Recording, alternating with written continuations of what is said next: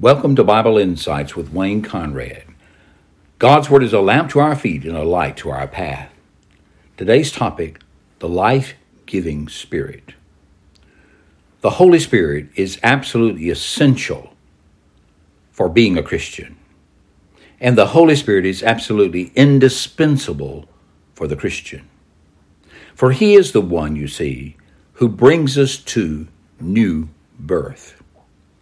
Perhaps you've heard the expression before, or maybe someone has even asked you, are you born again? Have you been born again? Now, many people take offense to that question, and many people are mystified by what that word means, being born again. But we should not make a mistake. Being born again is absolutely necessary to the knowledge of God. Listen to the words of Jesus himself. You see, early in his ministry, when he was still in Jerusalem after his temptation in the wilderness, Nicodemus, a respected teacher in Israel, a rabbi, and even a member of the ruling council of the Jews, came to him by night. Why? Because he was greatly impressed by his teaching and by the miracles that had happened under Jesus' words and commands. And so he comes to Christ with compliments, and Jesus initiates a conversation in what we might say an almost abrupt manner. This is what he said. Jesus answered him, that is Nicodemus, "Truly, truly, I say to you, unless one is born again, he cannot see the kingdom of God." That which is born of the flesh is flesh, and that which is born of the Spirit is spirit. So Jesus told him, "Truly, I say to you, unless one is born of water and the Spirit, he cannot enter the kingdom of God." Therefore, you should not marvel that I say to you, you must be born again. Now, look, if he says that to the respected leader and teacher in Israel, one who was definitely in the estimation of humanity, a righteous man, and one who pursued the knowledge of God. After all, he comes to Jesus at night to ask him the way. Jesus says to him, you must be born again. That's what he says to all of us. If you would want to know God, if you want to enter the kingdom of God, if you want to have life eternal, you must be born again. So this is not a peripheral matter. It's an essential matter. Well, then what do I mean? What is all this talk about being born again, and how does it come to pass? You see, the Holy Spirit is a very loving person, and he has shown his love for us in that he has revealed to us our need of being born from above. Because the very first action that he takes is that with love and mercy, he imparts spiritual life to us. Now, this is sometimes referred to as awakening, that enables a person to perceive their condition, their need, as being lost, being blind, being dead, and their need to hear God's word, be, their need to understand and to receive God's word. But we're unable to do so unless the Spirit quickens us. So let me give, give you two theological terms. I'm going to use Leonard Ravenhill's statements because these words go together. The major word, the operative word, is regeneration. But the related word that I'm speaking of first is quickening. So here's how Leonard Ravenhill defines these terms. Quickening is a direct operation of the Spirit without the use of any instrument. The Word is used by Him afterwards to call into exercise the life then communicated. Regeneration is a direct operation of the Holy Spirit upon the human spirit. It is the action of spirit upon spirit and of a divine person upon a human person, whereby spiritual life is imparted. Now, let me ask you a question, because sometimes people get the idea that they can cause themselves to be born again. In fact, there was a very famous and popular evangelist who used to ask the question, "Are you born again?" And then he would speak a message in which he told people that if you believe, then you will be born again. But he had it backwards. He had it wrong. Because you cannot believe if you are spiritually dead. You must first be brought to life. Now, here's what Jesus said to Nicodemus. You must be born again. The wind blows where it wishes, and you hear its sound, but you do not know where it comes from or where it goes. So it is with everyone who is born of the Spirit. So notice he's saying that being born of the Spirit is a sovereign operation of the Holy Spirit of God. So let me again share with you definitions. I want to share with you the definition of regeneration written by Matthew Barrett in his book, Salvation by Grace. This is what he says.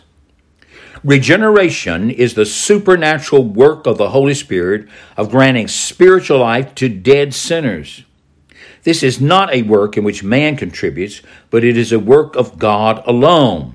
So here's his quote. Regeneration refers to that work of the Holy Spirit to unite the elect sinner to Christ by breathing new life into that dead and depraved sinner, so as to raise him from spiritual death to spiritual life, removing his heart of stone and giving him a heart of flesh, so that he's washed, he's born from above, and now able to repent and trust in Christ as a new creation. See, sometimes people have the idea that faith enables you to be born again. But no, the Spirit granting you spiritual life enables you to turn from self and sin to God, that's called repentance, and embrace Jesus Christ as your Savior and Lord by trusting in Him. That's faith. So regeneration is a sovereign work God the Holy Spirit does, a granting spiritual life to each Christian, raising them from the dead so that they're now able to repent and trust in Christ as a new creation, and thus they are born again and become Christians. Now, this is very early taught to us in the Word of God. It's amazing sometimes how we can quote passages of Scripture and we leave out some of the phraseology that's so very important. John chapter one, in the prologue, John writes about how Christ came into his own, meaning his own people, his own uh, domain, and people did not receive him. But there were some who did receive him. This is what he says about them in verse twelve, John one twelve. But to all who did receive them, who believed in his name, he gave the right, that is the authority, to become children of God, who were born not of blood, nor of the will of the flesh, nor of the will of man, but of God. You see, that is the direct operation of the Holy Spirit upon the spirit of dead sinners, awakening them from their spiritual death and bestowing life upon them so that they can move in repentance and faith to the Savior. Here's what the Word of God says. James one eighteen.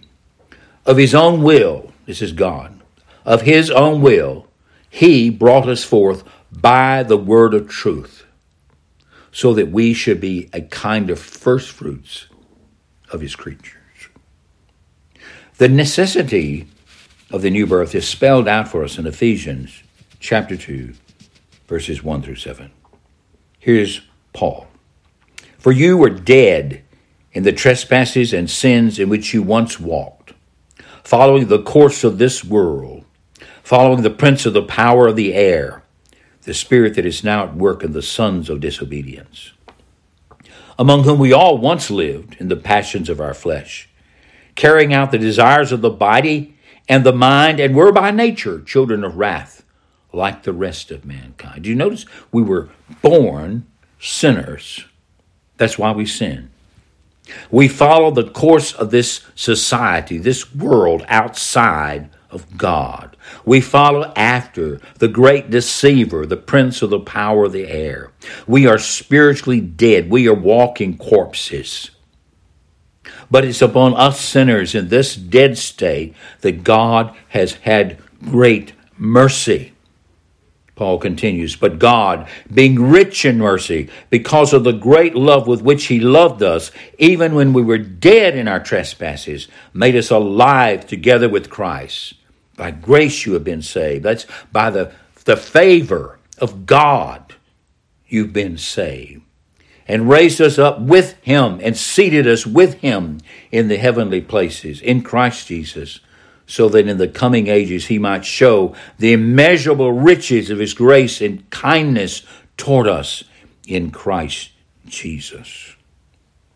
First Corinthians two fourteen says, the natural person does not accept the things of the Spirit of God, for they're folly to him, and he is not able to understand him, because they're spiritually discerned.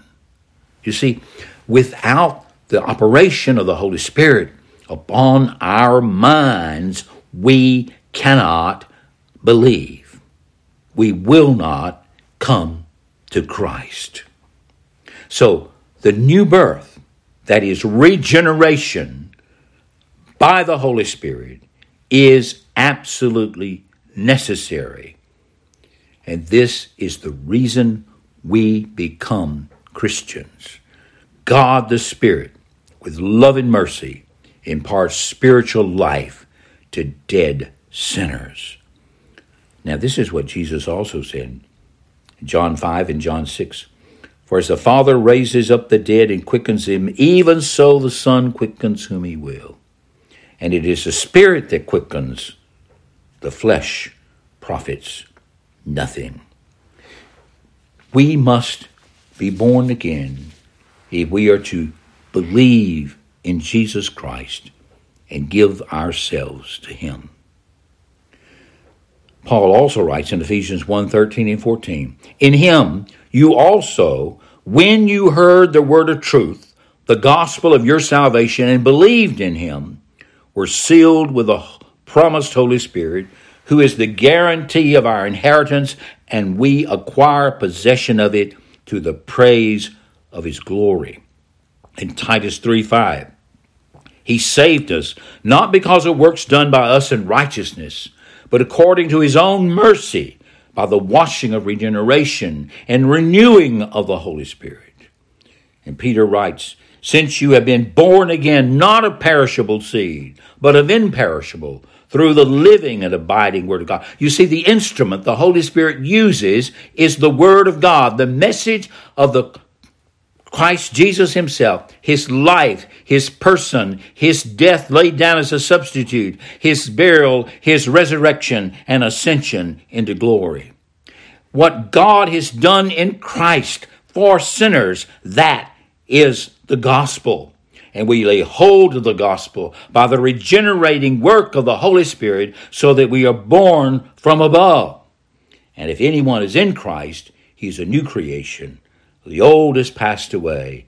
Behold, the new has come. There are those who hold or cling to the idea that they cause their own birth.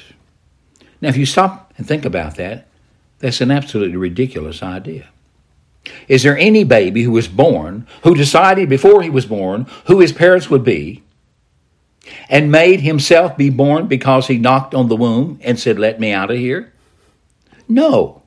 And Jesus himself gives us an acted illustration of spiritual birth by raising Lazarus, who was dead four days in the tomb. By that time, his body was rotting and stinking. But Jesus told Martha and Mary to take him to the place where Lazarus lay.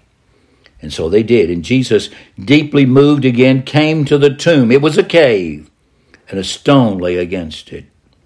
And Jesus said, take away the stone. And Martha, the sister of the dead man, said to him, Lord, by this time there'll be an odor, for he's been dead four days. Now that's dead. And Jesus said to her, did I not tell you that if you believed, You would see the glory of God. So they took away the stone. And Jesus lifted up his eyes and he said, Father, I thank you that you have heard me. I knew that you always heard me, but I said this on account of the people standing around, that they may believe that you sent me. And when he had said these things, he cried out with a loud voice, Lazarus, come out. And the man who had died came out, his hands and his feet bound with linen strips, his face wrapped with a cloth. And Jesus said to them, unbind him and let him go. Now tell me, was the dead Lazarus the cause of his own resurrection? No. When he was dead four days, he couldn't hear the command of Christ to come forth.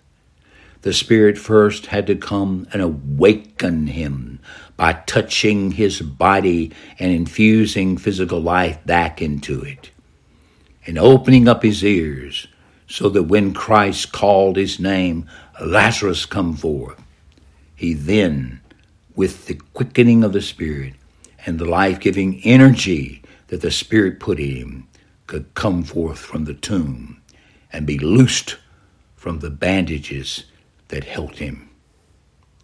Such is how spiritual birth occurs. Christ calls in the gospel. Externally, many people hear it, but only those to whom the Spirit quickens, only those to whom he grants spiritual life, come forth. Do you hear Christ calling? Do you hear his words? You must be born again. That's not a command for us. It is a statement of a fact. To enter the kingdom of God, we must be born from above, born again spiritually by the operation of the sovereign Spirit of God because of the sovereign grace of a gracious Savior. This has been Wayne Conrad with Bible Insights. And the next time, give thanks to the life-giving Holy Spirit.